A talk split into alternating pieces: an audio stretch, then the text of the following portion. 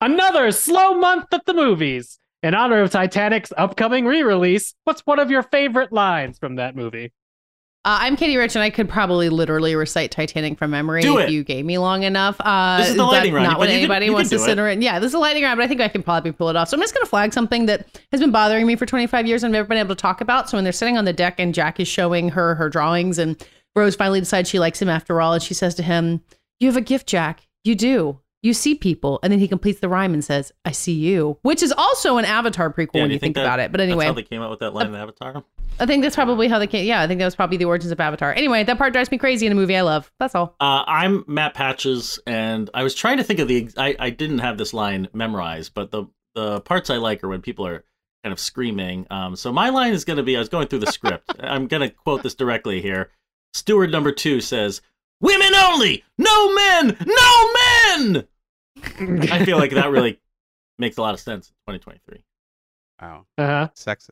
Uh, hey, it's me, Dave Gonzalez, and Titanic turning 25 makes me think of the Gloria Stuart gift. It's been 84 years. Mm-hmm. Wow. Hi, my Jordan, name. you get to go. My name's Jordan Hoffman. Um, I much pre- I much prefer the Poseidon Adventure Really? to Avatar. Oh, for Which we talked about on this podcast that's right. uh, back in whole- did a August. whole podcast? Yeah. I just did another podcast about it for David Neal's Pop Culture Adventure. Whoa. Wow. How, how, Plug, plug. how many more lives? How many more lives? I guess Ge- my favorite. Gene Hackman really hot in that movie. I'm sure that's what you took away from it too. he was Jordan. in the boiler Mhm. room. Of course, he was stud. hot. Um, I solid think, looking turtleneck. I think my favorite line from uh, Titanic is kind of a you know, draw me like one of your French girls is pretty good. I I, I say that from time Yeah, to that time. is good. You do to Mhm. who? I I it, I somehow Cat. whenever I your hear wife. whenever somebody says draw like if somebody oh I'll draw it I'll, like I, not that it comes to that often it's like oh I'll draw it for you oh yeah, yeah draw it like one of your French girls like I just Mhm. I just spit that out No, a it's lot. there. It's kind of always there waiting for you. yeah Just it's a good line He's, it's a good he line. slaps cell phones out of people's hands on the subway and says, Draw me like one of your French girls. did did did Cameron have a co-writer on Titanic or was that all him I do not believe so. I think that was all him. yeah it's pretty rare for him not to have a co-writer like Avatar 2 has got Uh, five the people. avatars, yeah. Well, you know, he had like a writer's room to like break all of those movies. ridiculous Uh, by the way Avatar go- 2 is not good What? Oh Jesus Christ, Jordan! Why this did is we the invite you lightning here? round. Leave this podcast. It's for okay. God's sake. it's okay we haven't even It's started the this. podcast. Technically. it's not good it's just okay This is a cold open, and you're lighting fires. Knowing the movies we are going to be talking about on this podcast, you starting off with "But Avatar 2 is bad" is Yeah, really. I just want to. I mean, it's not. be a- It's uh, no. I didn't say it was bad. I just said it's okay. It's all right. Oh, okay, it's okay. Yeah, it's all right. So if you're making the Jordan sliding scale of movies, Yeah, we've got right. one. Yeah. Stay tuned for Yeah. for some more. All right. I'm done. Cannot wait to find out which movies you're going to claim on this podcast are better than uh than Avatar 2. Um, I'll tell you. Better than Avatar two. Ant Man two. Oh boy. Ant Man Mm. two is superior to Avatar two by a by a, a measurement of of Wait, is the new one coming out? The third one? soon. Yes, Yeah. which is why I Okay. rewatched. I recently rewatched Ant Man two, also known as Ant Man and the Wasp, and this Yes. movie is fantastic. It's got needs everything. Colonel Quaritch when you have Ghost. Ghost is good, but the Can use cut- Gentlemen, you can't fight in here. This is the war room. Fine, I can hear you now, Dimitri. Clear and plain and coming through fine. I'm coming through fine too, eh? Good. Then, well then, as you say, we're both coming through fine. Good. Well, it's good that you're fine and, and I'm fine. I agree with you. It's great to be fine. It's, a podcast. Hello and welcome to Fighting in the War Room. It's episode 423. It's Pandemic 157. It is the week of Wednesday, February 8th. That's the day that in 1915, uh, Birth of a Nation premiered. Dave, I like that you listed as the first 12 reel film and not any of the other um, things that you could know That's about all it's Birth of a known for. Nation. Let's just let's just stick on how many reels Yep, were in that's that the one. movie. It's, it, it is a landmark on how long uh, films Uh-huh. were. I'm And glad we crossed nothing that else. landmark. Uh, as we record this, David Ehrlich does not yet have a second child, but he might by the time you hear this. So he's not here. Good luck, uh, but we brought in we brought in a ringer, Jordan Hoffman. Uh, we're so glad you just keep coming back to talk to us. Hey, I, I, so long as David's not here, I'm happy to come by. You know, I'm just imagining David's head exploding when you told said Avatar Two was worse than Ant Man know- two. That he knows. He knows. He somehow knows the, the, anger would have sent his wife into labor. Well, yeah, that's just the been thing already. is that if she's like a little delayed, you no, he'll get so upset and she'll feel that. So then the child will come. So I'm, I'm here the child for will be born full of rage Yeah, yeah. about the Marvel Cinematic Universe, which is uh, correct for David. Uh, Dave, I know you were poking around the Australian iTunes, but I don't actually know if we have any reviews. Oh, do we have reviews? As if they were like, we want David to not read these reviews. Uh, we'd rather have Dave uh, read them. We have five new reviews since last week. Wow. Let's kick it off. This is from Dingo, 1979. It's five stars, and it's called Fighting About War Films in the War Room. They write, I've been listening for about a year and love the show, toyed with reviewing previously, but honestly kept giving up after struggling to find the review mechanism on the podcast app. Standout recent moments for me include Oh. the explanation of why the Zemeckis Pinocchio looks so strange, the Quiz Quiz crossovers, and Katie Rich's Avatar 2 love. Writing Take now. that, Wow. Jordan. writing now because I really enjoyed all Qu- the All Quiet on the Western Front episode, and I wanted to add a thought after the guy's comments that this has been done before and perhaps better. That may be true if you've been watching movies for decades or diving down the AFI list to pick up classic war films. But my 15 year old joined me to watch this on Netflix after it drew him in between Wow. breaks of a computer game. It- It prompted exactly the question you'd think an anti war movie would, and really seemed to bother him that humans devoted so much energy and creativity to killing each other.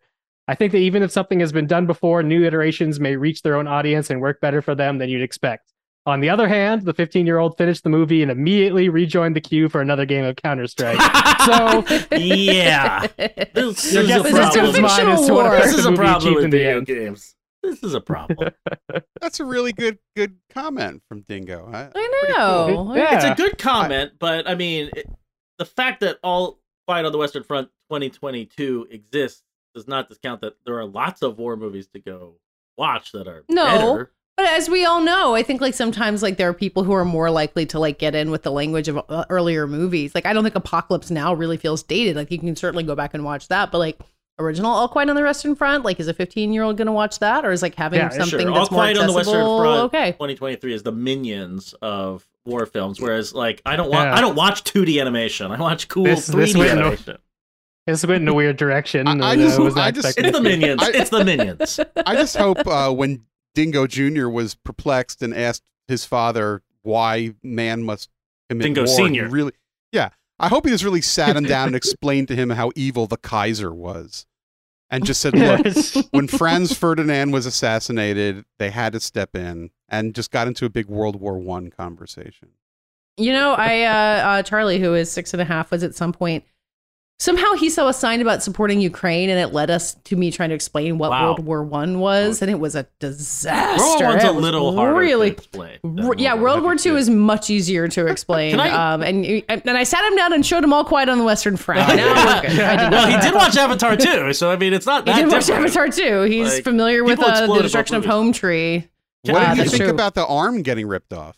You know, Uh, he says he missed it somehow, Uh, his- but now that we know that guy's coming back in the second one, in, uh, his lap Yeah. is a violent movie. Can I ask you a quick It- question? This is a bit of a tangent. Anyone wow. like oh, oh, talk on about this episode, anyone wow. talk about a Kaiser roll recently? Do you hear Kaiser roll very often? I feel like that's Oh my not a thing we order at, at delis I, or. I love a good Kaiser roll. I, like a know Bialy too. A Kaiser roll is good, but do you The ever hear about Kaiser seeds, rolls? right? Kaiser rolls have po- uh, like not brown, they have necessarily. poppy seeds. Not necessarily. I think a Kaiser roll is just like a roll. It's a type of a. But Right. like if you get a salami sandwich on a roll, it's going to be a Kaiser roll. But in New York, you ask for a roll. You don't ask Yeah. for a Kaiser roll. You don't hear But Kaiser a roll roll like you would get at the bodega would not be a Kaiser roll, would it? I Like think if you it get like an egg and cheese it on a roll, I like think that's it a. Kaiser roll. Yeah. Kaiser roll was like what I got That's my what tuna sandwiches in middle school on, but I don't Yeah. hear a lot about Kaiser rolls anymore. I wonder if that is we're getting away from the Kaiser of it all. After all this Mhm. time, he's finally being rejected finally from our putting that speech. He's aside. being Yeah. We've canceled. canceled, Finally We've canceled canceled the the Kaiser. Kaiser. Fuck Taking you, a stand Kaiser. against the Do, Kaiser. do you know what the uh, etymological derivation of the word Kaiser is? Please, no. Oh It my God. It comes Let's from. read another review. No, no, no, no, no. This is fascinating. This is Kaiser- from it's- a- okay, a okay. It's listener. the sa- it's Okay. the same. Well, Kaiser was the head of of the Austro-German Empire or Austro-Hungarian Empire, and in Russia you had the Tsar, Kaiser, Mhm. Tsar. Uh They both derive from Caesar, main the, head, Uh-huh. head dude, Augustus, Julius. It all Julius, goes back to him. Caesar. Yeah. How about All that? right, Dave, give us another review. We're learning a lot. Unfamous Amos gives us five stars, and the title is New Favorite Movie Podcast. They write, they're wonderful podcasts. I'm here for all the arguments and film analysis. I appreciate that each host brings a different sensibility to the show, offering a spectrum of takes. Can't believe I didn't discover the show until 2022. One of my new favorite movie podcasts. Wow. Keep up the great work, Yeah, y'all. great. But where the hell was he all these years? Come on. I know. Yeah, t- I don't know. That was that's the 15 year old who just watched All Quiet on the Western Front. Give him a break. That's Dingo right. too. Father, why must there be war? I We'll- must we play will. more. I mean, we I thought he was from very Australia. well- Oi! Come here, Dingo Junior. I want you to watch this show about war. But Dad, I'm watching Bluey. I'm watching Bluey. Our Quiet, only you. frame of reference for Australian Give me a accent. Foster's. Give me a All right. Foster's and sit on me lap. Boogie, Boogie Nights 88 gives us four stars and uh, says fine, but not nearly as good as Battleship Retention. And then the text Wow. says seven out of ten. Okay. Wow. Uh, so Okay, like, all right. I mean, I, I- I I can't dispute I like that. Battleship Seven out of ten. Retention I don't too. know. Yeah, I I can't know. really say they're wrong. Yeah. Uh, Tyler seventy eight seven hundred and fifty one gives us five stars, and the title says friendly slash constructive feedback. And he writes, they write, uh, I truly love y'all on the podcast so much, but could you please not talk about future episodes of a TV show if you have seen screeners? Read David Ehrlich with The Last of Us. Oh, David boy. kept vaguely and sometimes more directly talking about the details of future episodes. I know it may know it may not seem like big spoilers to y'all, but I would like to experience, and I'm sure other listeners feel this way as well. The show as fresh as possible. I have not played the game, and come to my own conclusions instead of having to now anticipate some of the details that David mentioned for specific episodes when I'm watching. Would be much appreciated if you could all keep that in mind for future coverage. I think that's Saying great. all this with love. He's he's You're right. one of my favorite movie podcasts. this I is why. this This is why we kicked David off the podcast. well, I, I think also he's right, and I would encourage more uh, listeners to write in their anti David Ehrlich sentiments. I think that makes for great listening. And I um, think he's running. I think Jordan's running the open slot. yeah, sure. Well, our last review is five stars and is from somebody called uh, Boars Before Whores 2014. Uh, Wow. The subject is Poor Katie. They write, I really, uh, I really felt for her listening to everybody else on this podcast during All Quiet on the Western Front conversation, where every man seemed to think the movie was a fun glorification of war. I don't know if we're cut- oh, an absolutely unhinged opinion. It's because we like the the tank running over people. Uh, No, I love a- Katie. yeah. She makes did? this worth listening to. No, you you thought that you were supposed to enjoy that they would like seeing things like the tank running over people was supposed to be like whoa cool as opposed to like oh my god that's horrible. Well. I was disturbed by the fact that I think the movie makes it seem cool. Mm, I don't think mm. I was hor- horrified of the tank running over people, but I thought that it was played for kind of like a splatter effect, not Sam Raimi level, but I think it is over the line in terms of Yeah. it, it like the entertainment value of that moment.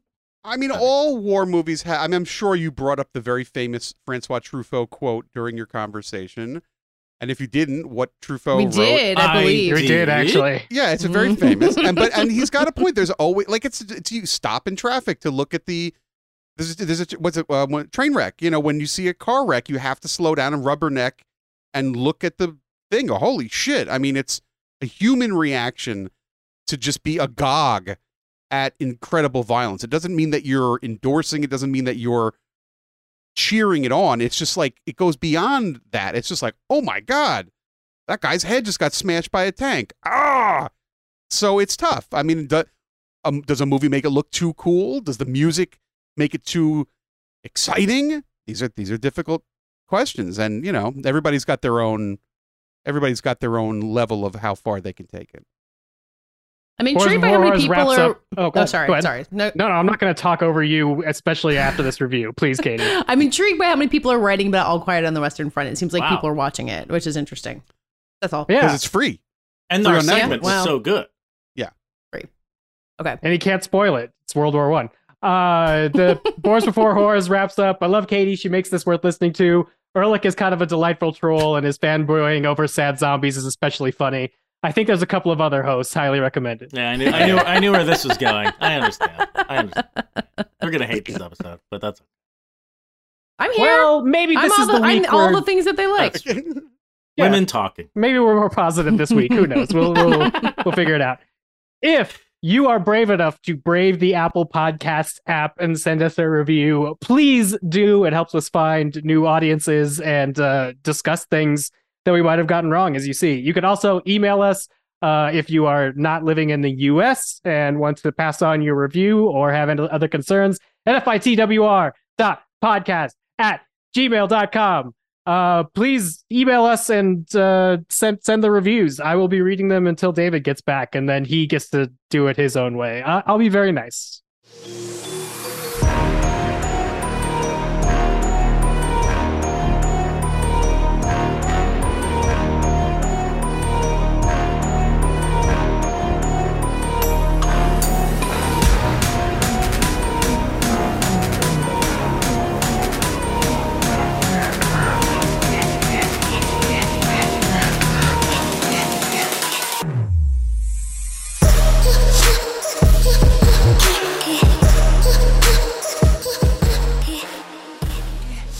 Recently, James Gunn and Peter Safran have been appointed to become the Kevin Feige's of the uh, DC properties over at Warner Brothers. What does that mean? That means that rather than the uh, sort of scattershot continuity we've had with DC projects since uh, Justice League didn't work out, uh, we are going. How going long back. ago was It that? didn't? Like how long?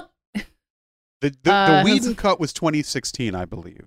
Jesus Christ! So we've been in like it's been six years of. It's before Trump Chaos. was in Well- office. We got a Wonder Woman 2. We got an Aquaman. We got other. Wonder no Wonder We got Woman one movies. came out after Justice League. Okay, all right, okay, sorry. yeah, we got we got a bunch of pieces, uh, but that was the last time they were really trying to unify things. Uh, that we got to see the movie. They of course tried to reunify things and pivot in the Flash, but then that plan was uh, What are you talking about? That out, movie even hasn't though we even come still- out. You can't say that plan's been even though out. we will still get to see the Flash. No, they. okay, this is probably what we have to talk about.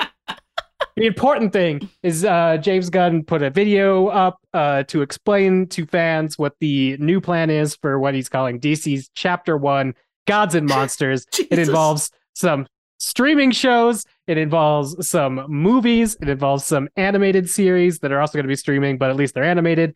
And uh, involves the Elseworlds distinction for things like the Robert Pattinson Batman, uh, the Joaquin Phoenix Joker, and I believe Swamp Thing at the end of uh, Chapter One. It will also end up being Elseworlds, but I'm not exactly sure. Whoa.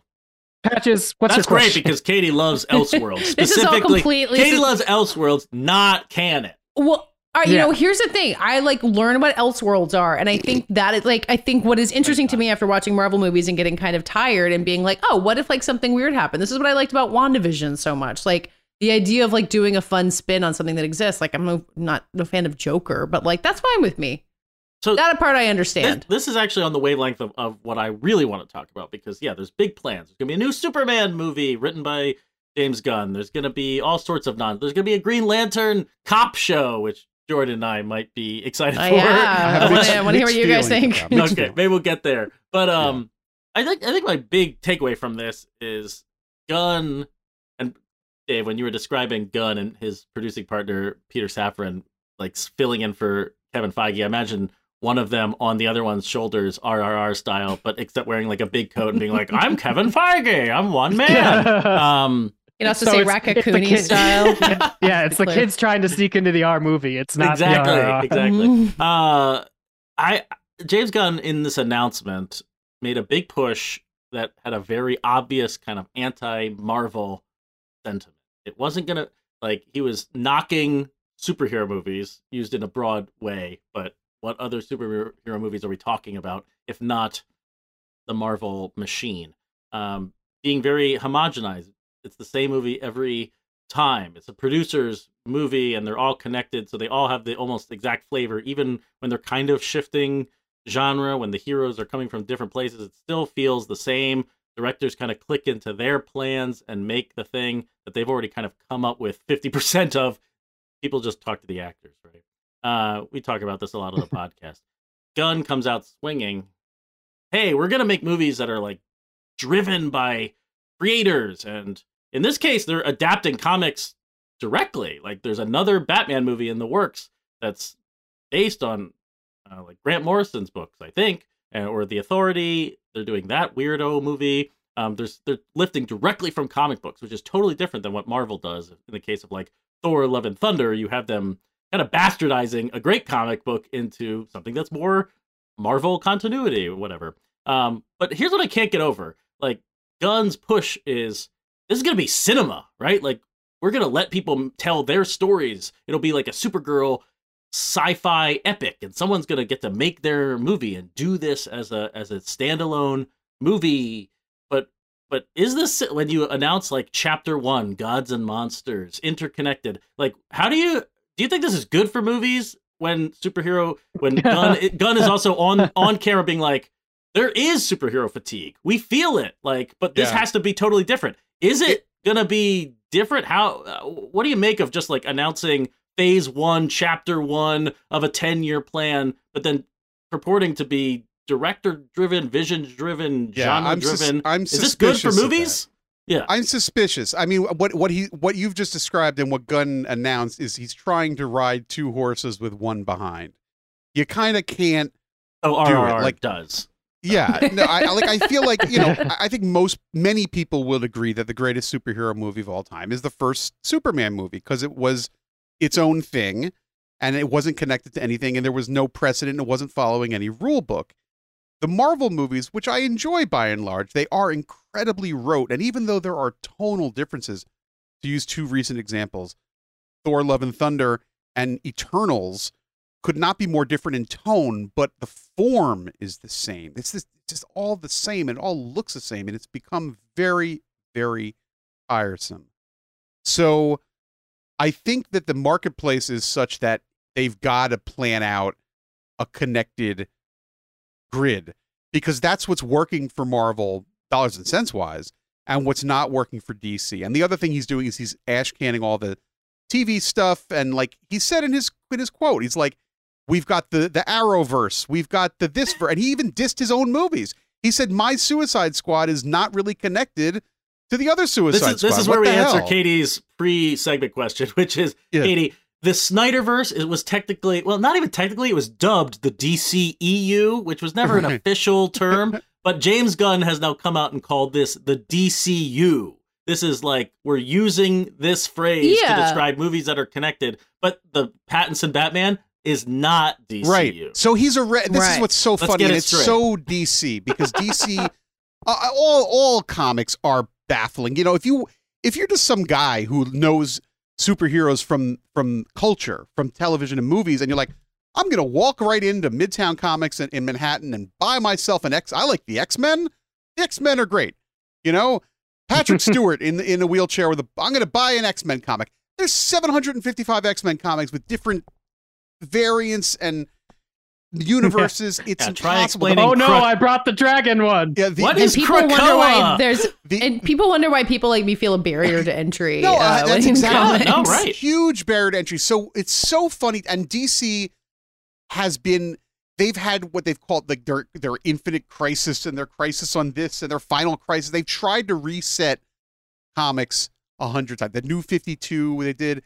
So here's what's so funny to me: they bring in this new guy. They bring in the big gun, literally the big gun. Uh, I actually I don't know how tall James Gunn is. He might actually be a small man, but they bring in a gun, and he's going to start the new day. And the first thing he says in this video is, "It's all fresh. It's all connected. All the TV, all the video games, all the animated, and all the films. Same actors, new characters, new stuff. Dot dot dot. Well, except for Batman." and except for Joker. Why? Because they're making a lot of money. So Mhm. it's like to somebody who's very not into this, a normal person, the boat sailed. You either got to rip the band aid off or you got to just accept that you're never going to be connected. So they've already screwed up on number one on the itinerary to connect it all. They're not going to do it. As far as patches, as other questions, can they be auteur driven, vision driven, where a movie can feel different, have its own sensibility, which the books do, the books, the comic books do. I mean, you could pick up a copy of a Grant Morrison comic book versus a, um, oh, who's that guy who writes the Harley Quinn stuff that's so funny? Um, I love this guy. Or like, I don't know, somebody like, um, it doesn't matter. But uh, Dan Slott, for example, who writes Sure. very Yeah. funny very funny Spider-Man comics is is very different from the weird sort of Grant Morrison psychedelic stuff. Um, they can do that in film, and maybe James Gunn will let that happen. But I'm I'm waiting. I'm I'm keeping. I'm hoping it happens, but I'm not, I'm so skeptical. Is what it is. Skeptical. I, I do think the existence Here- of like a Swamp Thing movie suggests where where they're trying to glue the properties that they have to movie trends more than trying to force superhero movies to become a thing, an everlasting thing The, at o- DC. the only thing. Well, I think super. I think Swamp Thing is clearly, hey, horror is all there is at the movies. Barbarian, Smile. What does DC have? We have Swamp Thing. Make a Swamp Yeah. Thing horror movie. Do the and it could be thing. great. It could be Yeah, great. The, uh, uh, sure. Swamp Thing can exist totally divorced from every other superhero. You don't need to connect it. You can, but you don't have to. And um, you know, nobody people know the phrase Swamp Thing. Like even my wife knows the phrase Swamp Thing because Sure. she said it to me when I haven't showered in too long. I was about to say But, that's what she um, calls your underwear in the laundry. Right, right. So she knows the phrase Swamp Thing, but nobody know like very only hardcore nerds know anything about Swamp Thing and the Un-Men and uh, Doctor Arcane and all that stuff. So uh, Swamp Thing could could be great. It could be great. You know, there's the opportunity there. That could be a really fun one. I did I did hear him say that's coming last in the series. So Yeah, you know, by the time Swamp Thing comes easily around, jettisonable. Here's what I heard from this announcement: one, a bunch of projects that aren't even going to make it to the screen, just like Yeah, too far out, too fucking weird. Trying to tell people that uh, they can't cast voice actors because they have to cast the Hollywood people who've never done voice acting. All of that's going to go right out the fucking window. The second, the second you want somebody who was a side character in Blue Beetle to record uh, a hundred hours worth of sidelines for a non-linear video game, you're fucked. You're fucked monetarily. So that's what I heard first of all. Second of all, people are misunderstanding what Marvel's doing. It's not about they're all being connected. It's that they're all sequels to each other. That's why, like, you know, Doctor Strange Multiverse of Madness puts Wanda through the exact same storyline as WandaVision because you didn't have to watch both of those things. That's why the multiverse gambit is a gambit because they're going to be like, hey, you remember those X Men movies with different actors? Those took place in our gigantic universe too, because everything's a sequel. So if you want to start at the beginning, go back to the 90s, watch 50 movies, which is, it sounds like a barrier to entry, but it ends up being not because everything feels the same. So you feel like you are able to enter the stream.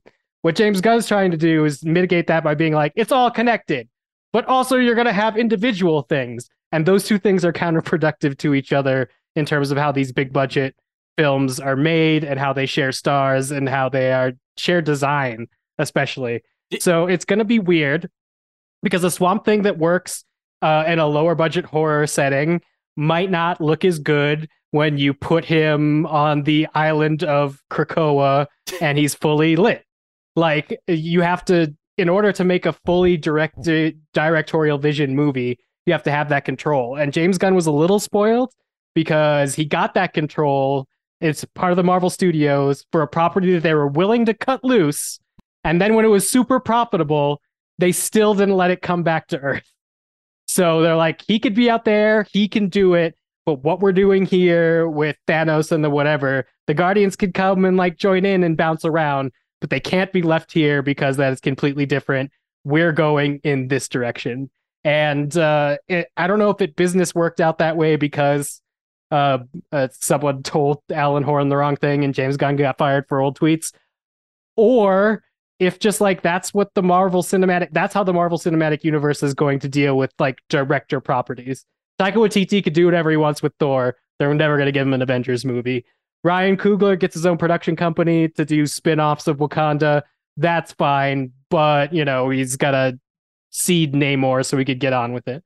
I feel like Marvel's trying to sort of franchise in a sort of weird way, but the thing that concerns me the most about this DCU is it's again falling into the exact same trap that they fell into the first time, which is Avengers came out and DC's like, how quickly could we make this all one thing? That's Right. the wrong thing.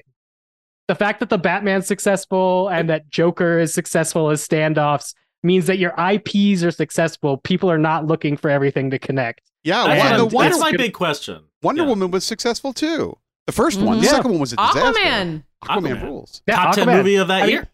Mhm. all you the know ones what's that are weird? not duo pictures are doing Yeah. are doing okay. So I don't see. And then I, the last thing, and then I'll, I'll I'll stop talking about it. The other thing that really concerned me is for this uh conversation about new DC television shows. He very frequently had a HBO previous existing property that it was going to be just like it's like Lanterns. It's the true detective of the DC universe.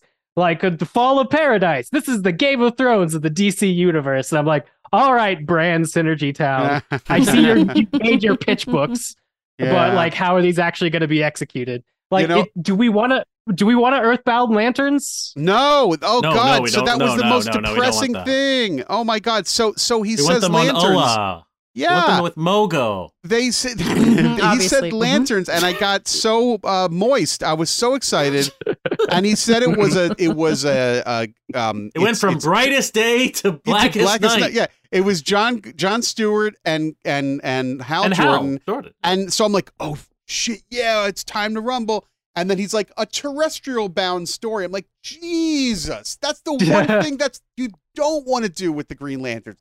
The whole point of Green Lantern, Katie, is that it, it's space cops. It's cops in Yeah. space. It's They cops space. zooming around doing weird shit. And the Green Lantern comics, when they're on, and often they are, are the greatest comics ever because they're ludicrous and they have crazy science fiction concepts. And this is going to be an Earthbound cop show. Boring. Yeah. Who needs it? Now, Let's be let's be clear. One of the Green Lanterns is a math equation. Okay, we should be going far out here. yeah, there's a lot of cool stuff in the Green Lanterns. So that was very disappointing to me. Now, obviously, I'll give it. You know, you you give it uh, its You'll due, watch. and you never know. You never. Is this know. one of the ones that will come out, Dave? I don't know. Yeah, oh, I think I, I I don't know because this is like the We're getting third the or Waller fourth Green show Lanterns first. project. We're getting Viola Davis's DC We'll definitely get Waller. carryover first. Good for This will you, probably Viola come out Davis. before another- Sure. Oh no, no, no! I guess we are already getting another True Detective. So this will beat. If this comes out, it'll beat True Detective Five. Wow. Oh, right. They To- are making to- another True Detective. to wrap up, I, I have a question for you, Katie. We kind of alluded to this, but like, there, the plan that Gunn has set out, it's like a lot of different movies. They sound cool. I'm, I'm in. I'm geeky enough for that stuff, but you know, and tacked on to the end is like it's all connected. I don't think there's a real idea of how any of it is connected necessarily. I didn't get that impression from the announcement. Katie, do you think people like real normal people give a shit about things being connected? Do you think that No. helps Marvel? No. I mean, in terms of what Dave was saying about them all being sequels to each other, yeah, because I think you're building up and being like, oh, I want to see what happens when Ant Man meets up with whoever is in Ant Man 2. I don't remember. Um, but I think the idea of like the Arrowverse connecting to the on screen thing, like, who, who cares about this? and this like I think them keeping the bat the Matt Reeves Batman and then the Joker movies like I think people just want to know which ones are good ones and people knew Right. that both of those were like movies that they like so keep those franchises like and knowing. that? Knowing and knowing that you don't have to do research or care about anything Yeah. that's come before that like that is such a huge appeal I think having an option like that which Marvel has refused to is re- I mean the Black Panther movies are kind of the closest that we have to that, right? And I mean, maybe Guardians they're too. Julia Like, Louis Marvel- is in them now. They're close Marvel- until they hit stop, and suddenly you're ta- you're connected to everything else. It's it's Yeah. You're, it's you're right. yeah, It's- until you're with Julia Louis Dreyfus in her kitchen started talking out to cute. somebody. It started out watch Iron Man stay beyond the credits and Nick Fury shows up as a fun little gift to the fans. And when Nick Fury showed up, some people in the audience knew what it meant and everybody else turned to their date and said, "Who the hell's that?" I'll So- never forget the moment Thanos showed up at the end of Avengers One. the Avengers. this was in the quiz that we did about the post credit scenes, and I was just like, "Who is this fucking purple guy? I'm Yeah. furious." Right, right. And Uh, half the so, yeah. audience half the audience started doing cartwheels and you're like, Mhm. "Can I go now?" I just want Mhm. to say one quick thing before we wrap this up. And Pat just happens to know this. It's just a coincidence that today, today is Monday, February sixth, 2023. And for weird reasons, I happened to watch 20 year old Birth of a movie. Nation. Birth of a Nation. No, I watched um, Daredevil 20 from uh, oh yeah. 2003 today. Is it from seeing Ben Affleck at the Grammys, and you're like, "Let me go back to where this Uh, all no, I'm doing an anniversary piece on on Daredevil, um, a movie that I had never actually seen all the way through before. If I did, I barely remembered it. And I'll tell you something. Bullseye. I was riveted. I was riveted. it's so good. Uh, It's really fun. It's this. It's it a. lo- has good moments. it's low stakes and fun. It's it's that just, I that I could agree with. and it's a different kind. It's a it's a breath of fresh air compared to the comic book movies of today, both on both sides of the aisle, Marvel and DC. They all come with so much baggage, and to just watch a movie that does its one little dopey thing, um, and it's cute, and the fight scenes are fine, and the Kingpin is awesome, and what's his name? Colin Farrell is particularly good Colin Farrell's Forget- bullseye. Forget Banshees of Inisherin. This is what he should have won his awards for. Um, it's it's great, and it's great because it's just a simple matinee movie that you bring your nephew to and don't think. And for God's sake, that's what a comic book movie should be. Comic books are for illiterates like me and Patches, and uh, and children. and children. the end.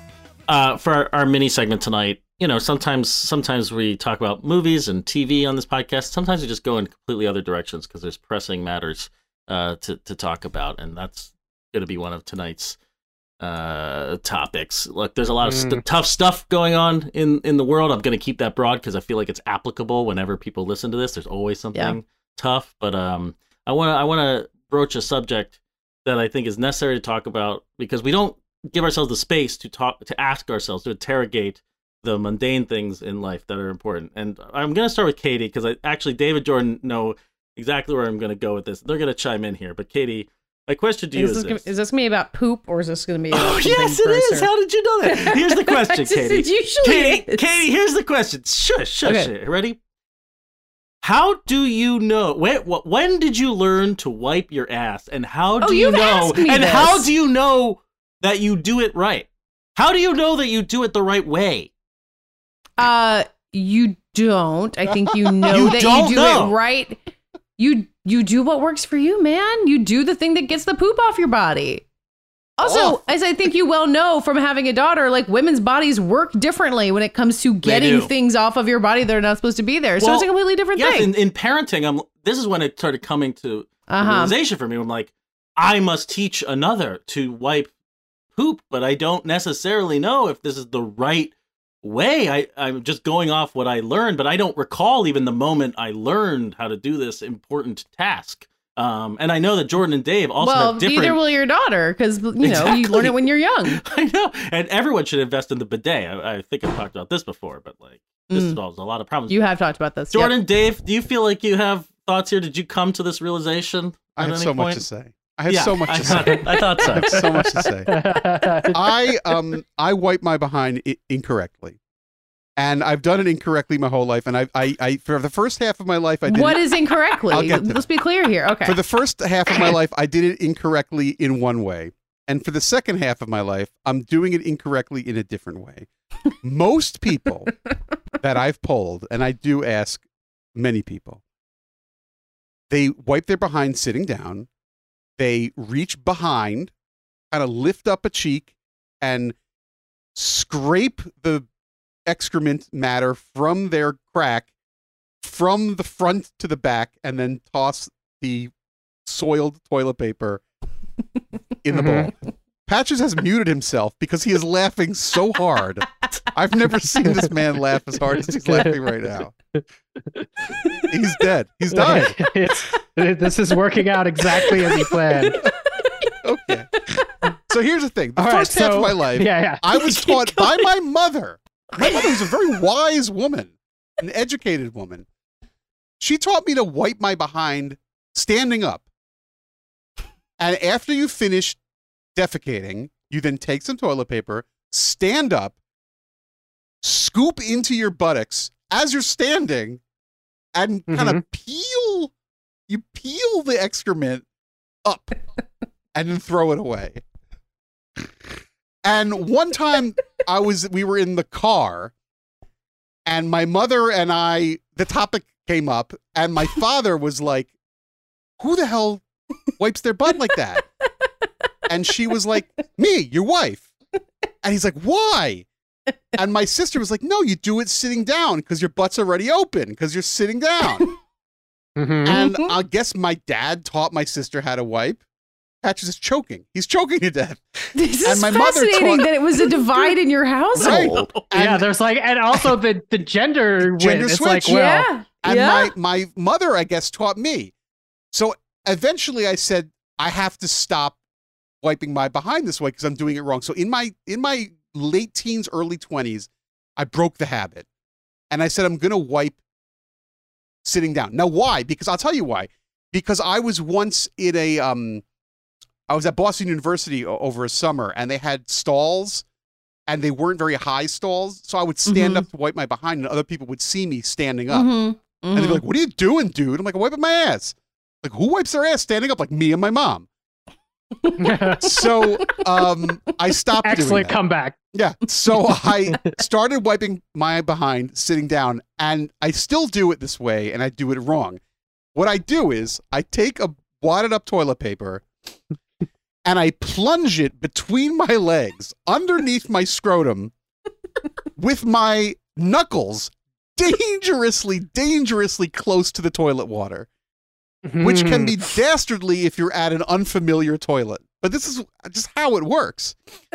You plunge your hand down in there, you get into the area, and you scrape it from back to front.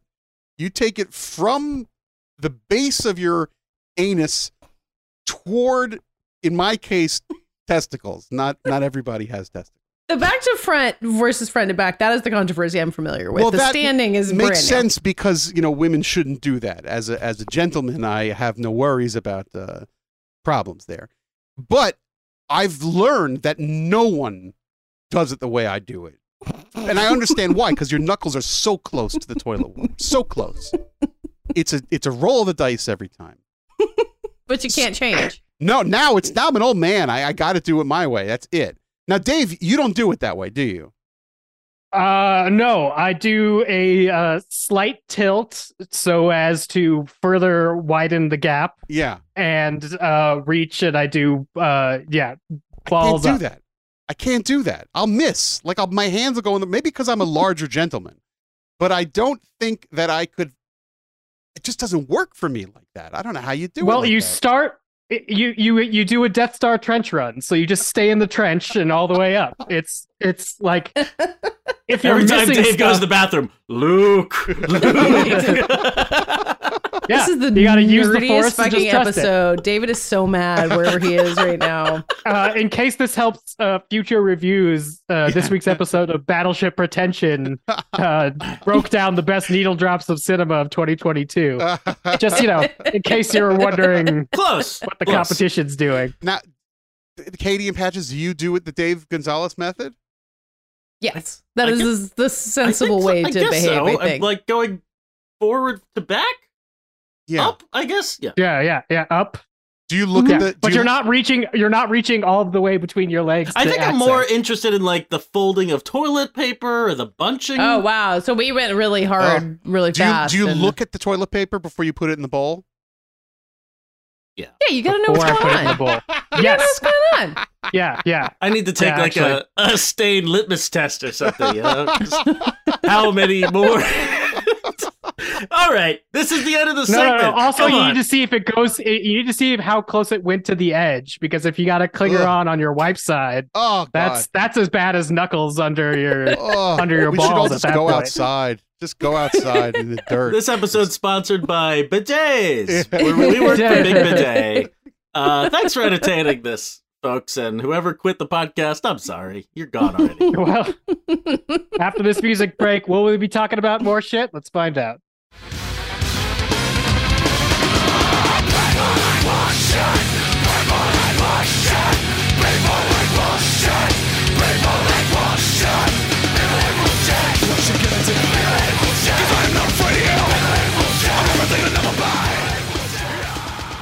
So the M Night Shyamalan movie Knock at the Cabin is uh, based on a premise that I find so existentially terrifying that I will never see this movie. And Really? that it, uh, yeah, the idea of like you're in a cabin with your family and then someone comes in like out of the woods. Like, have you never thought about this when you've been in like an Airbnb in a remote don't go location? to a lot of cabins. Well, you need to get out of New Jersey, Patches. There's cabins all over the place for you to stay in. Uh, and and the idea, so these people come out of the woods and they say to this uh, couple, these two men and their adopted daughter, and say like, one of you has to die so that the world can end. So you know they're they're stuck and one they have to sacrifice something. Um, and I haven't seen the movie, so I don't really know what happens from there. But you know, the like the bone deep like you are responsible for your child and they're endangered thing, like. I guess you catch me on a different day, I might feel differently about it, but I can't. I can't go anywhere near It's this. ner- it's uh, although I hear the movie's kind of fun. It's it's it's uh it's first of all, I think the movie's very good, and I like Hmm. I, I I think M Night Shyamalan as a general rule is very good. I mean, his movies for me, there's one or two exceptions, but I like his stuff. This movie was tense. I was I was white knuckling it the whole time, 98 minutes or however long it was. I was I was in it, you know, just bumpering with my chewing gum wrapper, feeling tense. It's a good movie, but I get it, and um, yeah, no thanks. you know, I could see people saying no thanks, particularly, uh, you know, people with children don't want to watch that kind of movie. There are movies. Do you I think don't it's a? watch. Do you think this is a horror movie? Do you think people who go to the movies to see horror movies will be? I don't know. It isn't very The world will be pulled out from under them. I don't, I don't think people who go to see horror movies will necessarily like it, but I do think it is a It horror did get like movie. a C CinemaScore, I think. It feels like a that- C is that cinema score kind of movie. Yeah. Wow. Yeah, no. Well, you know, uh, there were, you know, I, I follow some people on Twitter who are in the horror world, and they, uh, it, you know, there is very little blood. There is some violence, but it's, you know, they cut away. It's not meant to be gory.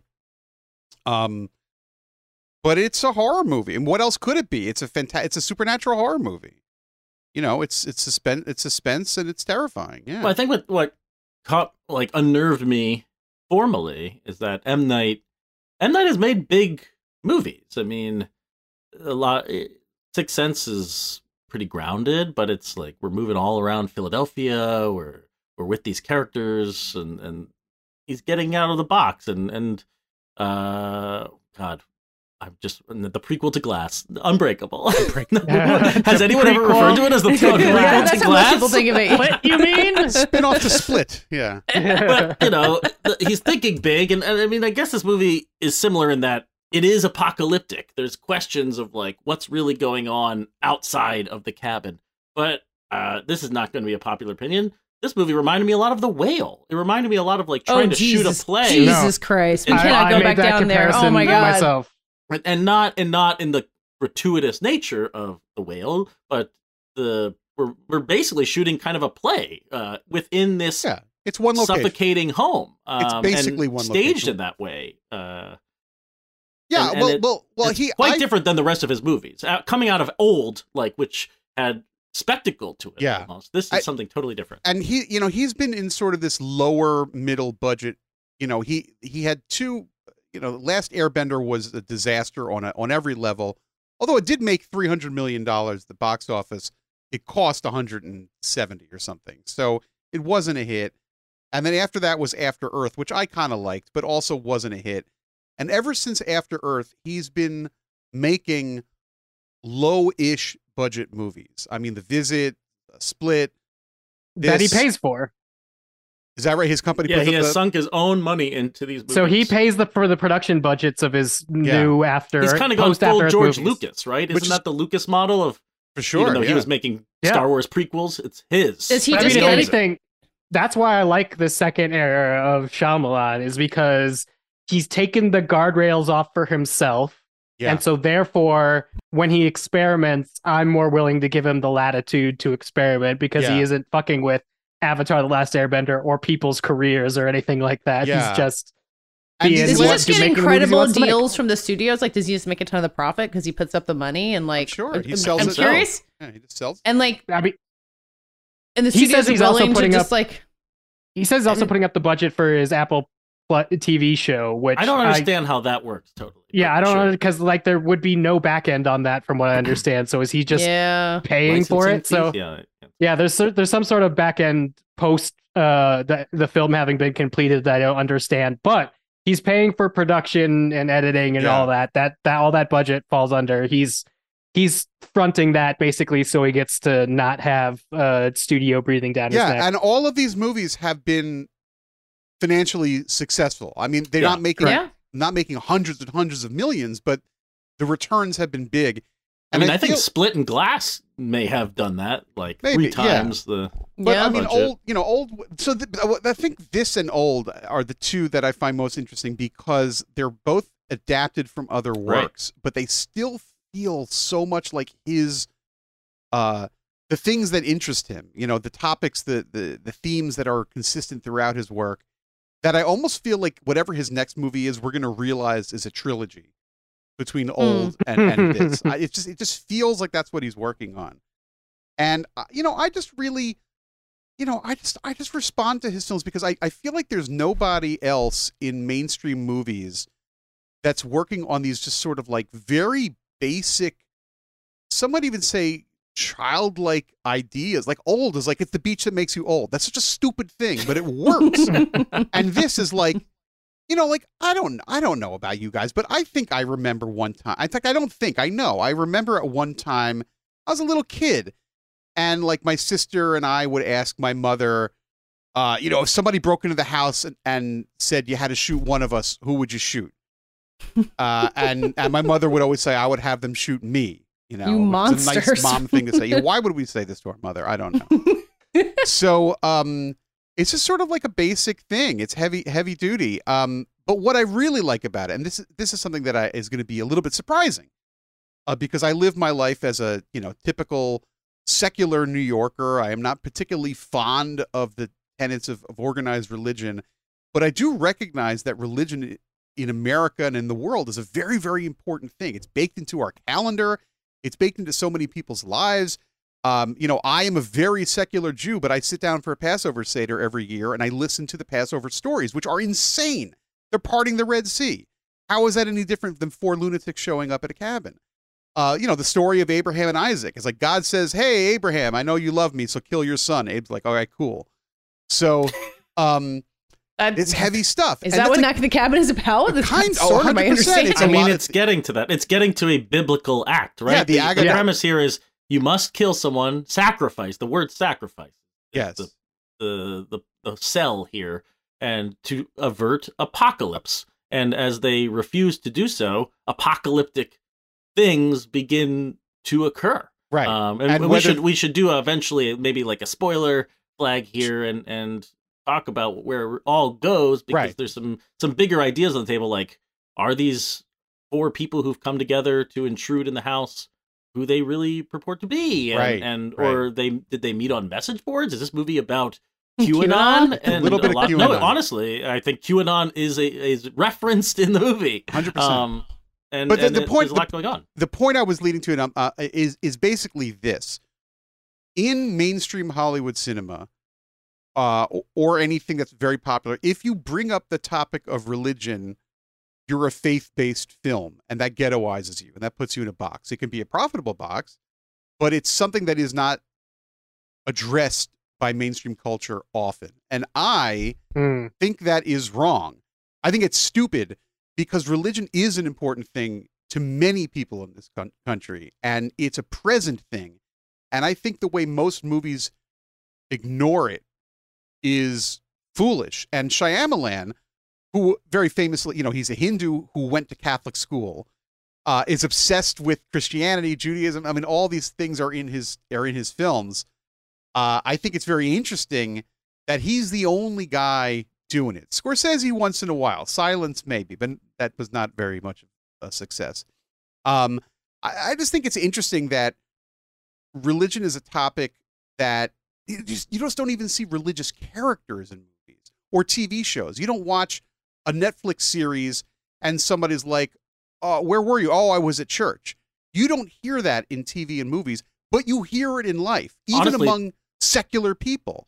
Like the most religious movie of last year was probably She Said because Ashley Judd says, "As a woman and a Christian, I will go on the record." Right, and I was and the- like, "You're a Christian?" Yeah, you don't hear that in movies, but you hear it in life. Like I have friends and are just like people I know in the world. Like I I have a guy here. I, I've been seeing a masseuse lately because I effed up my neck and and I'm better now. And my masseuse is cool. And I said to him one day, "Is like, so how many days are you here?" He's like, "Oh, I I work every day except for Sunday when I'm at church." And this is in New York. You know, I'm in AOC's district, the most godless district in America. and here's this like regular dude who goes to church and talks about it. And it doesn't, it's just like, you never see that in movies. And it's weird that the only guy who does it is the Hindu who went to Catholic school who's obsessed with Christianity. So that's my piece on that. I I agree with you, Jordan, but I also think the reason I didn't like Knock at the Cabin was because it's about faith without being about religion, which I think makes it easier to make the argument this is something about like QAnon people instead of it being something that's based on a tradition of, you know, being brought up on this or like something or other. This movie throws in a gay couple and four people who really believe something but never identify what religion they're part of. And I kind of feel like that's skirting the issue from somebody that definitely thinks the Catholic God exists when Signs came out. So it seems like a weird sort of deviation about when you can be specific and when you can't be specific. For me, this movie at some point the tension gets hopped when you realize this is uh, about faith for all of the characters in some sort of way. And it becomes an interesting meditation, but I think it also makes a lot of the conclusions uh, very problematic if you sit down and try to untangle them. I think it's a fine time with the movies. I'm not sure if I could stand behind where it left me as a viewer. Yeah, when it, when it's it more ended. interesting than good or emotional. Um, Hmm. I thought, uh, uh, to your point, Jordan, it tugs on this thread with the Jonathan Groff character, one half of the couple in the cabin. I believe he is a Christian Yeah. man. They are sitting waiting to adopt their daughter, who grows up and is in the cabin with them, uh, in a series of flashbacks, and they're- he's like sitting in front of a an image of Jesus Yeah, playing at some soccer. Right, Jesus playing soccer. Um, but I don't think they really delve too deep. And but of course, he's the one who starts wondering what is real and, and Yeah. what is not. More, he is convinced, but I don't think they're interrogating his faith and maybe what that means. They they, you know, this movie gets into they are a gay couple. They're being preyed upon. What does that mean? The one half of the couple, the guy played by someone I'm not as familiar with, Ben Aldridge. I guess he was on Fleabag. Um, and in some other, he was in Pennyworth. That show, the DCU is back. The Um, now, the Oh, now Pennyworth. canceled. the origin story uh, of Batman's butler. yeah, the origin story of Batman's Butler. Uh, he he he's the one who's really antagonistic towards these intruders and saying like none of this can be real. And in these flashbacks, is even be like, let's put your faith aside for a second. Like, let's lay off the Jesus shit here and Yeah. just adopt this kid. Um, and he is accusing them. They must be preying upon the two of them because they are gay, and he has been attacked as a gay man in the past, and he's haunted by those memories as well.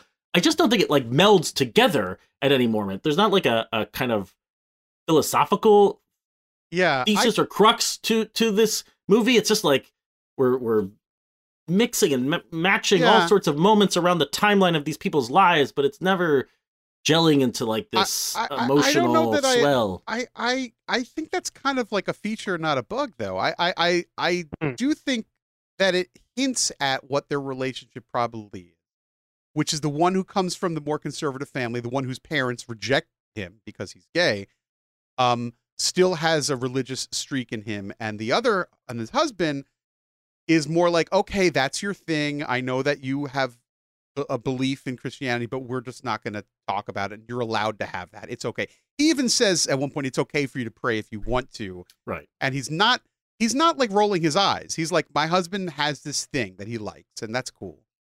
So like they they have an understanding.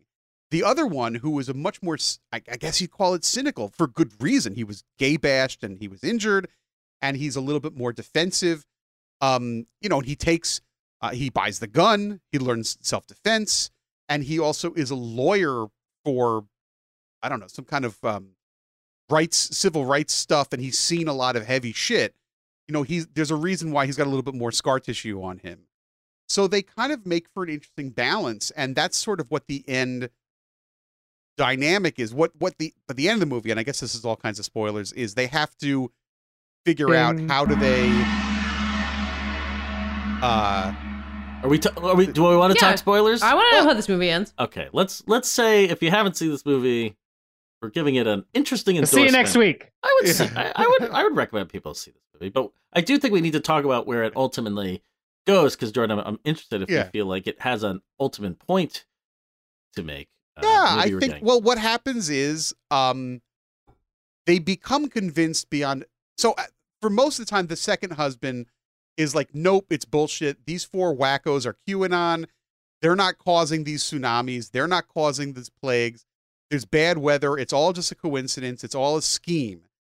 And finally, Oh finally, wait, wait, finally- wait! Before that, we should say that uh, if people are just getting spoiled here, Yeah. Katey is one of them. hmm Katey, the, the four people are, are Dave Bautista, Yeah, uh, Rupert as the kind of leader of this group. Abby Quinn, who uh, you would know from God, what was the um the movie that the Obvious Child director did? God. She's She's Uh, very good in this. They're all good. The movie's good. It's a good movie. Uh, anyway, and then Rupert Yeah. Grint plays Mhm. uh, Boston the Southie. He's a Southie guy. guy.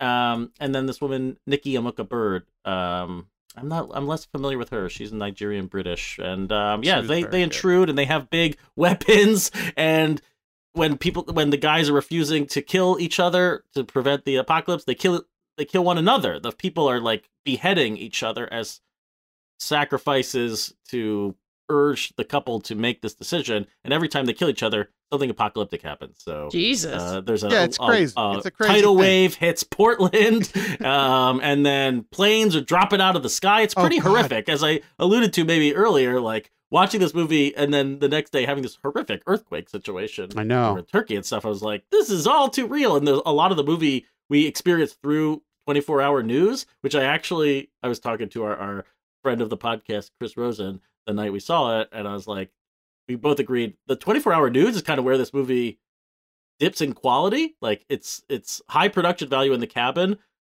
the, the clips of 24 hour news look nothing like real shitty, 24 yeah. hours news. It looks like people standing in front of a green screen. It it has no reality to it. No. It's very strange. Uh, And then Yeah. M Night Shyamalan, of course, shows up in a cameo, uh, selling what like an air, Air fryer. fryer, an air fryer, It's yeah. great. Um, I just want to be clear that Nikki Mukaberg, because I knew I recognized her name. Uh, she's in uh, Personal History of David Copperfield, which is the Oh, reason of I recognized it. But also, Good she's in. Jupiter Ascending. she is Matt in Jupiter Ascending. I'm now looking at this wiki page. Time to watch Jupiter Ascending again. Shame on you me. know, but there's one thing. So they do. So when each person dies, and like they're zealots, but when it comes time to get their heads bashed in, they're like freaking out.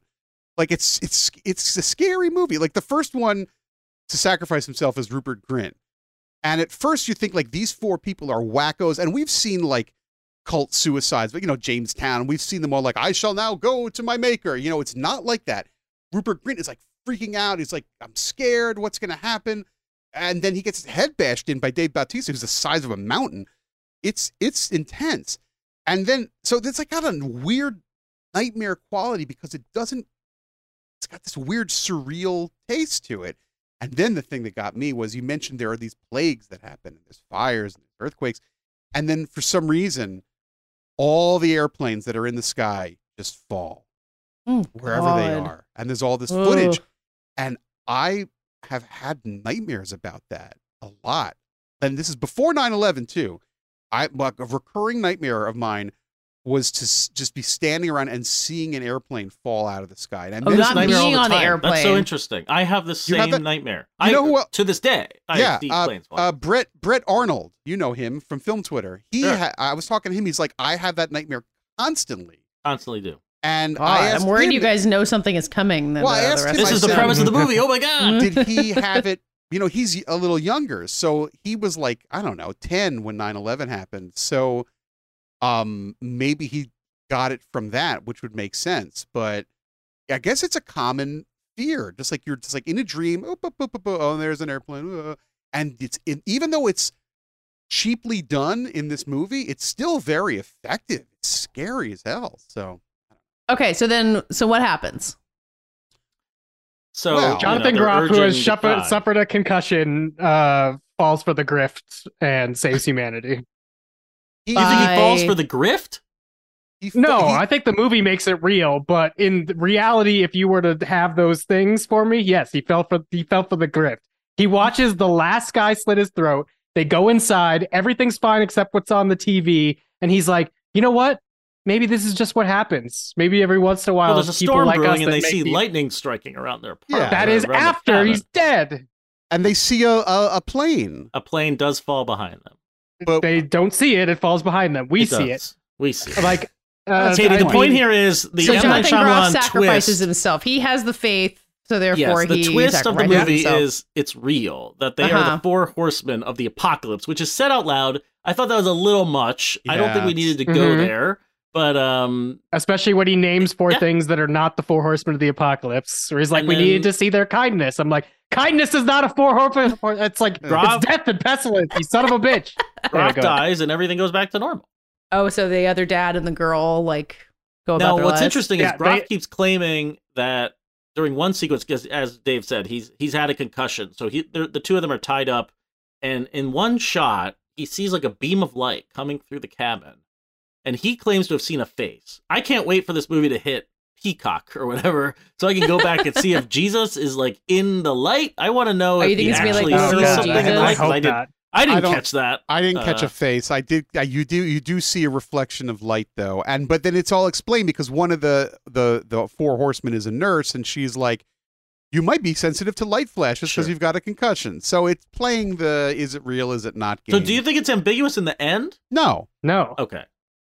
Because it's they go, they go. unambiguously the no. real But what Dave apocalypse. but what Dave said is actually leave- brilliant because you what what what you should do after this movie is talk about it with friends, and you come to the conclusion of if this were real life, no, I wouldn't buy it. Like, would you buy it? And the answer is we don't know. I mean, it depends on who you are. All I can say is this three, four years ago, there was that time in Astoria, Queens, when the uh, Con Edison plant blew up and the sky sure. became blue.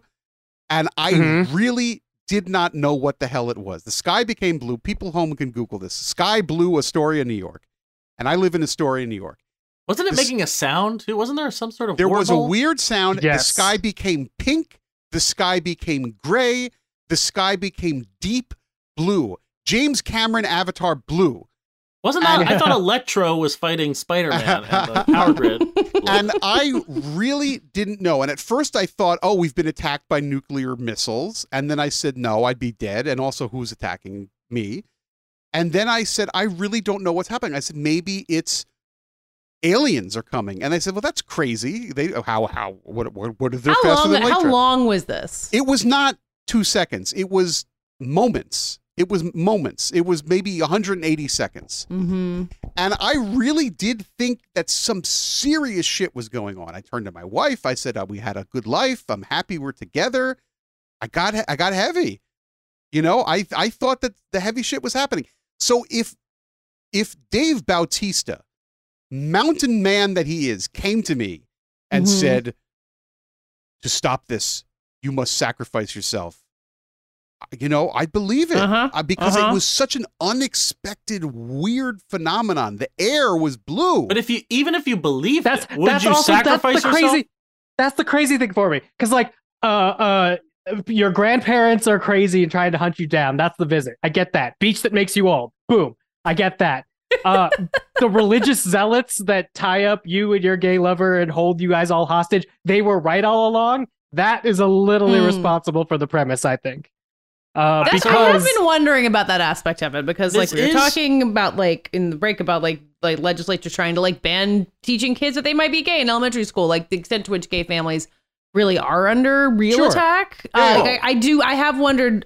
I'm curious why I haven't seen more takes like Well, you know, there's a great article on VanityFair.com about this. what There's a great article heard of it. by this guy named uh, what's his name? Rick Rick Lawson. Dick Lawson. I, I, so Dickie I, I- Lawson. I, I did edit uh, our our friend Dickie Lawson's piece about that, and like that was really because he, he kind of came around on the side of like, look, they're putting like gay people at the center of this movie, like we're part of the apocalypse as Right. opposed to just being bystanders. Like maybe it's a net good. But yeah, he's well. He but he answered the question though. He actually ma- banged the gavel and said that he he kind of approved.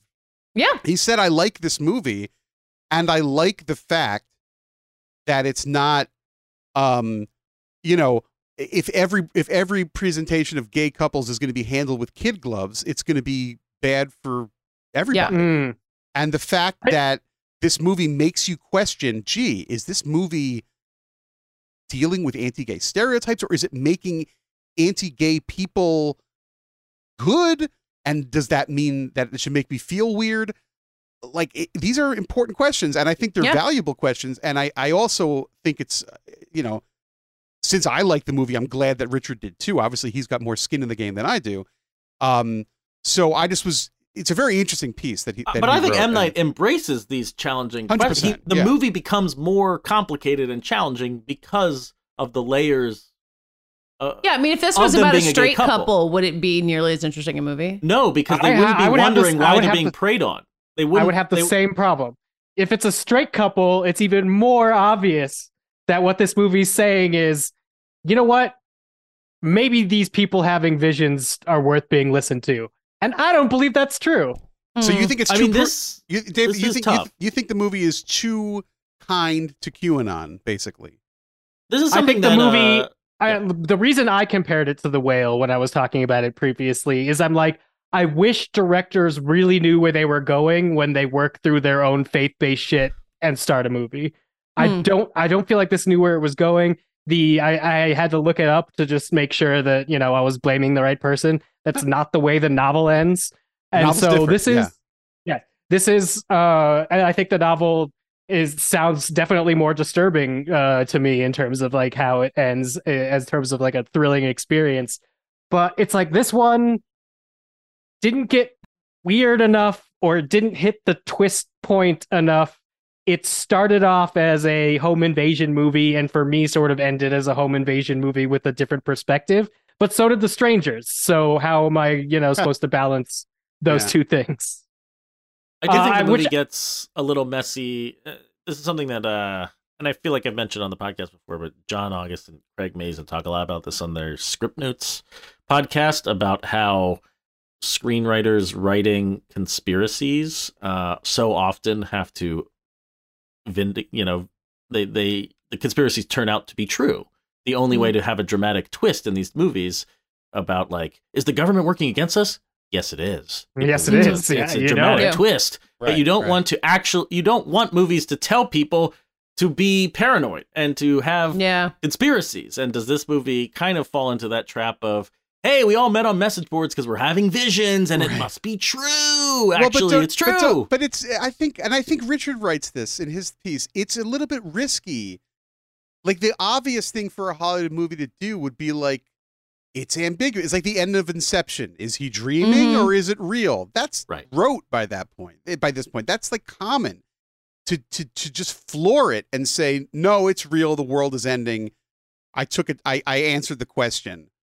You Mm. know, Yeah. that's different. And I think that's to be that's to Shyamalan's credit. I, I do again and this is why the movie is interesting is because all the ideas are on the table and it escalates in a fascinating way like the thought experiment is there i don't know and i'm not as high on late Shyamalan as as you are jordan i don't think old is actually that good i think it's kind of sloppy and the dialogue Oh. is bad the criticism against Shyamalan and how he executes is I- I'm I'm on the side of uh, coming down on him. I, You're not I going just to that don't- beat to make you make I think it's kind do of it. goofy. This movie Mid-sized gets sedan. Mid-sized goofy. sedan. This is not Michael Haneke, No. you know, doing funny games or something. This is not Yeah. like the Euro version of this where you want it to be taught. And I, I just thought there was like too much music at times. Like there was do- a lot of production doing kind of heavy lifting I- it- when I wanted deep silence and people being like, "Am I about to shoot my husband?" I Yeah. guess I am because that- it's true, that's- that- he- and it he- doesn't weigh on you at the end. I, I, I, for me. I, I, you're, what you're saying is accurate, and that means it doesn't work for you. But but he is a mainstream filmmaker, and this is in in Definitely. mainstream Yeah, cinemas. asking it to be funny games does feel a little uh, right. And if you look at the I'm synopsis not, of the I'm not book, asking. the the book, if you want to go to Wikipedia and look at the synopsis of the book, it gets much heavier than what the book. is in this. Yeah, the so book- the book is heavier, and and I don't think that could you know Universal would say. You paid for it, you own it. We're not putting it in theaters. You know, it's it's it is uh, interesting. There's a child in play in this movie, and I don't think I was worried about her at any point. Not that you should be. Uh, The you- parents are you- not going to no, you choose to should kill be. her. You should be from the very beginning of this movie where she is in immediate danger. That's where the movie works the best for me, is where the scene. child is realizing she's in danger. I do Uh, because I she's do smart. think there's something She's pretty level-headed though. She's level-headed for a kid that's got all this shit going. I think on, you I- know? They Yeah, just yeah, don't think endanger her in a way that she, you know, when we the first scene of the movie, I like that the movie gets straight into the drama. We don't have to do a lot of setup with people. Uh Batista just emerges from the woods to meet this little girl who's collecting grasshoppers or something. And um and that's the last time you feel danger for her, or last time I did. There was no chance that in this movie the parents were going to choose to kill the girl no, of course not. Of and there was no chance that these four horsemen were going to kill the girl. So it's Mm. interesting to have like an, a ch- an endangered child on the table, but there's never a sense of danger for her, yeah. right? No, that's a good point. Yeah. yeah. I- I mean, Should- I I think all these things are accurate, and the, the, my biggest takeaway is wasn't for me. Doesn't mean I hate it or it's bad. Just I did not hit me because I don't have a kid, because I have very specific feelings about uh, religious zealotry or overusing your faith to leverage something. Uh, maybe it's because I'm not terrified enough of home invasion. God, knock on wood. Um, that that doesn't need to change. But this is absolutely the type of movie that we should be getting in theaters every week. One of Oh, these. Just somebody trying something that actually means something to them. I'm willing for to have that. I'm willing to watch dozens of bad movies a year if that's what we get. Should we just say really quickly, uh, go around the room and uh, our thoughts on Mr. Dave Bautista and his career in general? Even though Katey, on you the haven't seen this film, I mean, Oh, I feel like uh Glass Onion and then the interviews he's given after that, just being like, yeah, I just want to like play a bunch of different roles. Like I've become very pro Dave Bautista despite having not seen this movie. And I no, really did not care. I don't know. But I'd be interested to find out. I'm like rooting for him without believing that he uh, can do much. Well, I, I, I'm going to say that this film is a difficult role. First of all, he is not just a large man. He's the size of a house. He's the hugest man you've ever seen. And they shoot him from the waist up. He's like it's framed in the bathroom. He comes out. He's like a is like a comic book character. He's standing next to Ron Weasley, and he could fit like five Ron Weasleys inside of him. He's so gigantic. And then he's he's got a kindness to him. You know, he's he plays a second grade teacher in this movie. And he's talking to the little girl and he's talking to her like she's a grown up. And it's just so warm. And the thing that I found most interesting is that a lot of his scenes are in extreme close up. His giant melon head right in the right there in the in the camera. So the camera is right in his face, and that's very difficult acting. That's what they call technical acting. Not being on the stage projecting to the cheap seats. That's every little tiny nostril twitch is going to be elevated. So you got to be dialed in like hell to do a performance like that because he's in extreme close up for a lot of it. So I do think he's got a lot of range. I think he's eventually going to do. I mean, he's done comedy. His Guardians of the Galaxy is funny. Um, I think he's going to do a tender performance at some point. He's going to play like a, you know, a big-hearted, broken-hearted man, and and like a Marty type. And, and that's a real Hmm. timely reference for the kids. Uh, but he's going to do a Marty type film, and he's gonna he's gonna win the Oscar. I mean, he's he's a he's a really great performer. He's just so visually interesting. You know, there are other big lumbering lummoxes who act. I you know, Dwayne Johnson is great, but he I think Batista is is far more interesting of a performer. I'll also rate him above uh, Dwayne the Rock Johnson. I, I believe how I put it text messages to Joanna Robinson. We've been sharing some Dave Bautista TikTok clips. I'm like, this is the guy that made me think I missed a period in wrestling with actually good people in it. Because when I stopped paying attention to wrestling, it was like Hulk Hogan was retiring, The Undertaker was still a thing. And I was just like, this is not for me. It's a whole bunch of tra- trash people like Vince McMahon. And then, you know, people like Dave Bautista come out of it, and I'm like, I might have written off an entire art form without paying attention because he is a great performer. Will he be as successful as Jordan says he is? Completely depends on his agent at this point and what people are willing to let him do. I think he can rise to any occasion, but I do think he's going to be a hard sell. I think it takes a, Right an auteur to roll like somebody like a P.T. Anderson or somebody's got to put him in a Mm. in a movie. It's Mm. got to be. It's not going to be the studio system. It's going to be studio adjacent. like Shyamalan is studio adjacent. Uh, you know, one of these directors is gonna, may, or even somebody like Aronofsky, although who knows. I I think I think he's got something in him that's gonna that's gonna just be legendary at some point. You know, like like Todd Field, Tar, do some kind of Tar movie with Dave Bautista. What a what a Tar premise. two, Tar Batista. 2. Uh, yeah, patches. Any uh, Dave Bautista facts, uh, facts and thoughts to send us on the way my, out? my one last knock at the cabin thought was actually a question for Katey. And and my question is when you guys go on road trips, do you have like a song that you all sing together? Like, oh, like what? Wait, what do they sing in the movie? They sing Boogie Shoes by KC and the Sunshine Band. And when they do in the movie all together, I was like, you should all die. Aw. What? What an awful song. you hate No, joy? We do a lot of singing. It's like mostly songs the kids have chosen. Like we, you can't reverse engineer it, but uh, mostly the songs from Lyle Lyle Crocodile, I would say, are songs that we're all singing in the car together. That's on brand. could be worse. You're right. really don't know the uh, whole this movie has. What We we do were of also, the um, age that I would sing like "I just can't wait to be king," and everybody in the Mhm. car. Oh, we do. We would sing do. We're rocking that in the Patches car for sure. Well, so Oh, do that- how is that different? Wow, what a Why that's not any better than? Oh, I'm not against the sing along. I'm against Band? Boogie Shoes. What's I wrong just with Boogie Shoes? Boogie shoes. It just is like I just don't believe it. I just don't believe they're all grooving to Boogie Shoes. She's so not a good cute. time. That little girl, the way the way she says boogie in it is adorable. She's doing a little dance in the back seat. I I know. She's I loved she's her rising, in that. rising above. She's great. She's great in that movie. They bring it. I mean, we're in the spoilers section. They Yeah, bring yeah. it back at the end, and I just thought that was awful. I'm like, I don't want to hear Boogie Shoes at the most after the most devastating thing that's happened in this movie. I- it's I not love that. emotionally poignant to me. I'm sorry. I love sorry. that. I love awful that. song.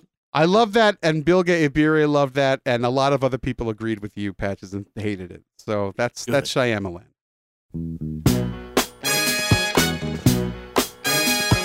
That does it for the show. We'll be back next week. David probably will have a baby by then, but you know, we make no guarantees. We'll see how long they have to wait. In the meantime, uh, tell the people who you are, starting with Jordan. Well, first of all, I want to say it's always a pleasure to be back on the show. And second of all, although I sometimes extend a zing toward David Ehrlich, I am a huge fan. He knows this. I love him. I love his family, and I wish him only only nachas in the birth of his second child.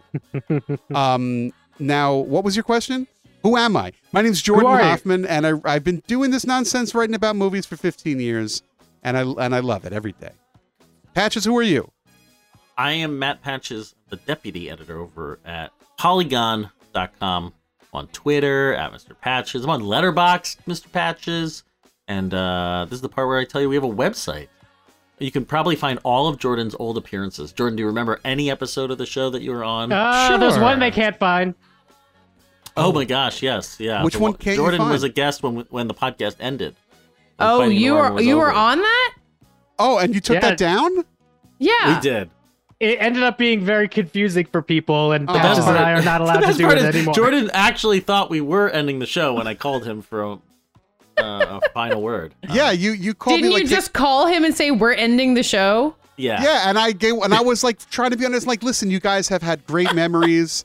Um, you guys have last you've forged long friendships. The four of you will be together forever, but This sometimes it was- things have to end. This is why it was such bullshit, like a prank where you're just like, "Hey, we're Such doing a- this thing," and someone's like, "Okay," and they're like, "Ah, just kidding, we're not." You're like, "Oh, I I took mean, it wasn't a your prank on Jordan. He was just No, part of the prank. No, but I was I like wanted it to be realistic. It was more of a Borat situation. It was And- very oh, Borat, and I was like, "You Jesus guys should be proud." And then at the end, I gave this whole spiel about how how great it's all been, and you know, and and and how uh, you know I was, and how I've been tangentially involved. In fact, I was, I think I was there the night you guys decided to come up with this thing wow. because there's a photo of you guys, an early photo, and my ear is in the photo. I'm serious. So um, had your ear. yeah, you had my ear. And then at the end, you're just like, "Oh, that's really kind." Oh, we're not breaking up the show. I'm like, "Oh, well then why why are you wasting my evening? What's going on?" So anyway, um, And yeah, no, this episode doesn't exist, but there's so many other Jordan appearances on fightingintheroom.com. well, we'll be back. I mean, you know, this year we got uh, what's coming up this year. I'm excited for Oppenheimer. I was thinking about that today. That movie's going to be good. What Oppenheimer bio or uh, biography should I read? The one that the, the one they bought the rights to. I have it on my Oh, Amazon okay. wish list. I'm going to buy it uh, in a month or so. There's You one have it spe- on your Amazon wish list, but you're gonna personally buy it. It's not. unless unless somebody buys it for me, but I don't think that's going to happen. But, um, American That Prometheus. that's the one. Yeah, it's like 800 Yeah. pages and it's supposed to be Oh, very boy. readable. And that's the one. Uh, oh yeah, that sounds like the kind of thing I would read. I mean, uh, it's, wow. it's going to be good because I, you know, he doesn't really do that kind of movie. He does Tenet, weird shit like that. Every time I look back at the um the cast list of Oppenheimer, I'm surprised all over again. Keep forgetting who's in it. It's like Benny Safdie's in that movie. Sure. Uh, yeah. So fightinginthewarroom.com. Yeah. I'm Dave Gonzalez. You can follow me on Twitter at DA70. Uh, also, David Ehrlich. You can follow him on Twitter at uh, David Ehrlich. You can leave us a review, as I said earlier in the episode, on the Apple Podcast app. That's where it does it the best, uh, the most good. Or you can email us at fitwr.podcast at gmail.com and we will all definitely see it. Uh, you can find more of me on the Trial by Content show on the Ringer Network, where Joanna, Neil, and I will be trying to narrow down the best zombie movie ever. The answer is the D- Dawn of the Dead from the, the second one. The Okay, remake well, Dawn of the Dead? Guys don't need, you don't need to do that podcast anymore. Yeah. Oh, Dawn of the Dead, the 1978 one. Yeah, yes, that's the best one. That's that's in our bracket, man. We just got to let Yeah. the people vote on it. I don't get to make the rules. Oh, well, no, okay. I don't get. I do make the rules. I don't get to pick the answers. That's what I meant to say. Katey, Uh, American Prometheus is in use at my library, and I am now on the li- uh, hold list. So I will look forward to reading Buy a copy. Oh, it's uh, you know, it's you're not going to read it in the time it takes to take it out of the library. It's a thick tome. You're going to have Hey, to lug it around for Support a your month. local Oppenheimer. Support my local library. I love my local library. No, but I'm just saying that you know. All right, you know what you do. You do. Uh, you can. Uh, where am I? I'm on Out of Little late. Gold Men. Uh, we're talking about. Uh, we're answering listener questions about the Oscars this week, so that'll be fun. Um, you can find me on Twitter at Katey Rich, K A T E Y R I C H, and we're all on Twitter at F I T W R, where you can tell me where I should get my copy of American Prometheus, or you could answer this week's lightning round question, which was. in honor of Titanic's upcoming re-release, what's one of your favorite lines from that movie? Thanks for listening, and we'll be back talking to you next week.